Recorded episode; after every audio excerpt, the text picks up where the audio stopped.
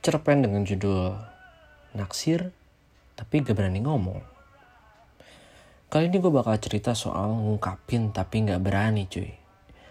Ngeri sih, sebagai pria-pria maco di dunia ini yang kalau pipis aja berdiri dan rambut gondrong-gondrong gitu kayak Westlife. Gue seharusnya berani buat ngungkapin apa yang seharusnya diungkapin. Dengan rasa naksir sama cewek. Tapi kenyataannya ada masa dimana gue kayak pantat bayi baru lahir. Kagak berani dan ya polos aja gitu. Kadang setiap jiwa itu punya rasa berani. Tapi ada juga rasa takut yang susah buat dijelasin, cuy. Contohnya yang ngungkapin ke cewek. Jadi gini ya. Gue punya pengalaman bahwa suka sama cewek cantik itu gampang. Tapi susah ngungkapin karena ya cewek cantik itu banyak yang naksir, cuy. Banyak saingan, bahkan saking saingannya sampai para cowok itu menghalalkan segala cara buat dapetin si cewek cantik ini. Ada yang masih wajar gitu ya.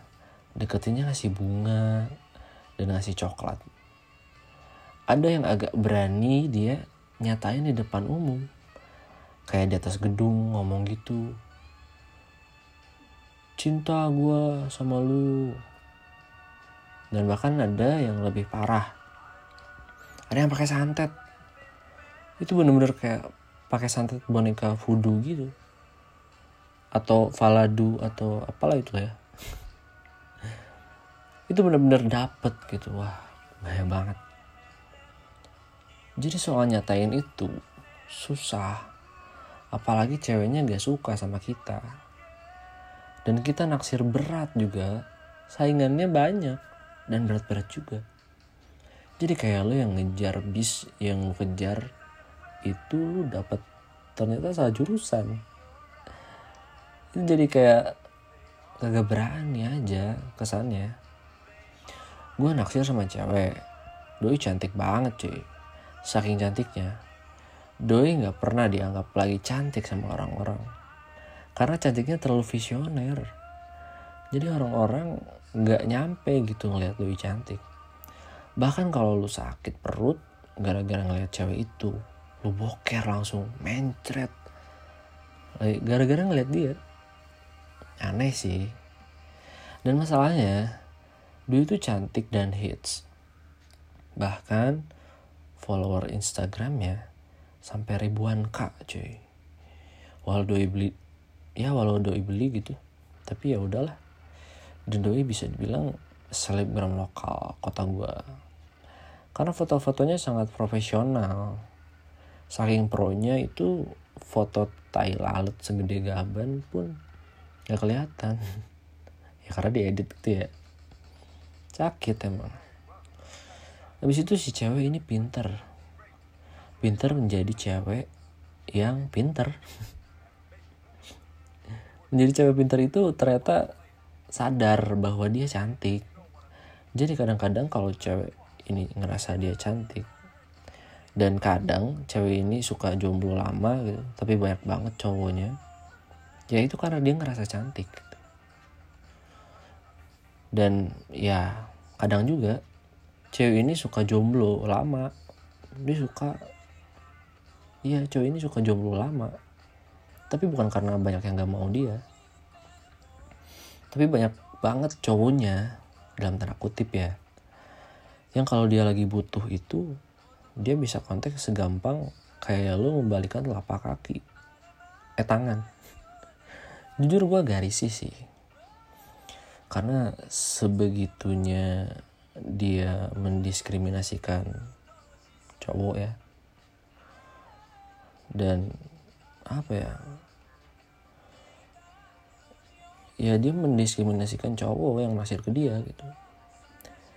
Tapi gak ganteng-ganteng amat lah, kayak semi jelek gitu. Tapi ya udahlah, gue mending mundur sih.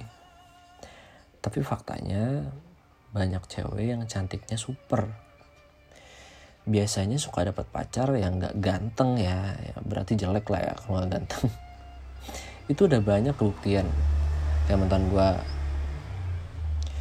ya doinya mantan gua itu sekarang nggak, maksudnya mantan doi gua maksudnya dia sekarang pacaran sama cowok yang ya keren sih, anak basket, tapi pokoknya kayak patat wajan. Mukanya kayak pantat wajan Happy Call gak sih, yang ada di iklan-iklan Happy Salma itu yang jadi modelnya. Yang udah hitam gitu kan, bulat gitu guys. Jadi mukanya hitam dan anak basket kan. Suka pakai baju berketek-ketek. Berketek-ketek. Jadi jiplak gitu, tangannya hitam gitu sampai ketek dan badannya tuh putih. Dan keteknya tuh bau. Baunya kayak teh kucing pakai mecin.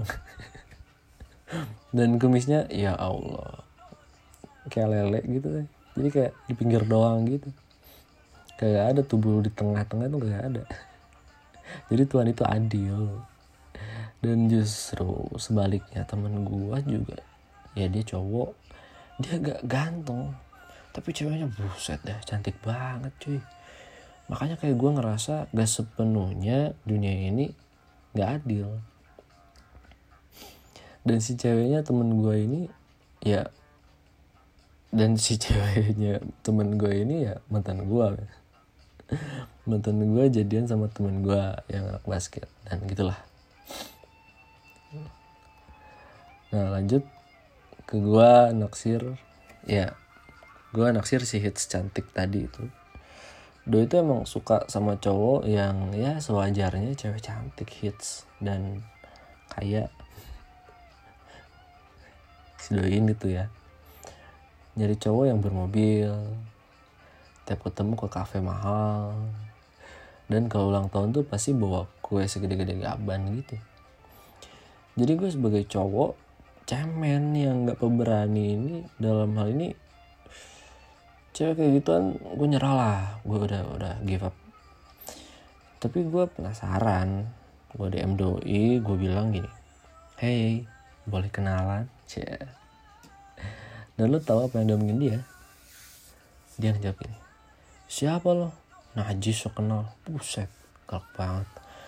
Gila ya, gue seumur-umur cuy dicat cewek pernah digituin. Jadi udahlah, keresahan ini gue tulis karena pesan moralnya apa? Ya, ada pesan moralnya. Pesan moralnya adalah lu jadi orang gak usah ganteng men, tapi yang penting lu hidup benar, dari agama, kuliah, kuliah, hidup lu lah pokoknya. Dan berkarya sesuai bakat dan hobi lu, pakai hati. Soal cewek, cari yang bisa ngerti lu aja. Ya, cari yang bisa ngerti keadaan lu, hobi, dan ya saling bisa sederhana lah. Soalnya apa? Karena anak kos nggak bisa mewah-mewah, tapi yang namanya kesederhanaan itu bisa dijadikan mewah asal kita bisa ngejalaninnya bersyukur, bukan insecure gitu. Ya segitu deh.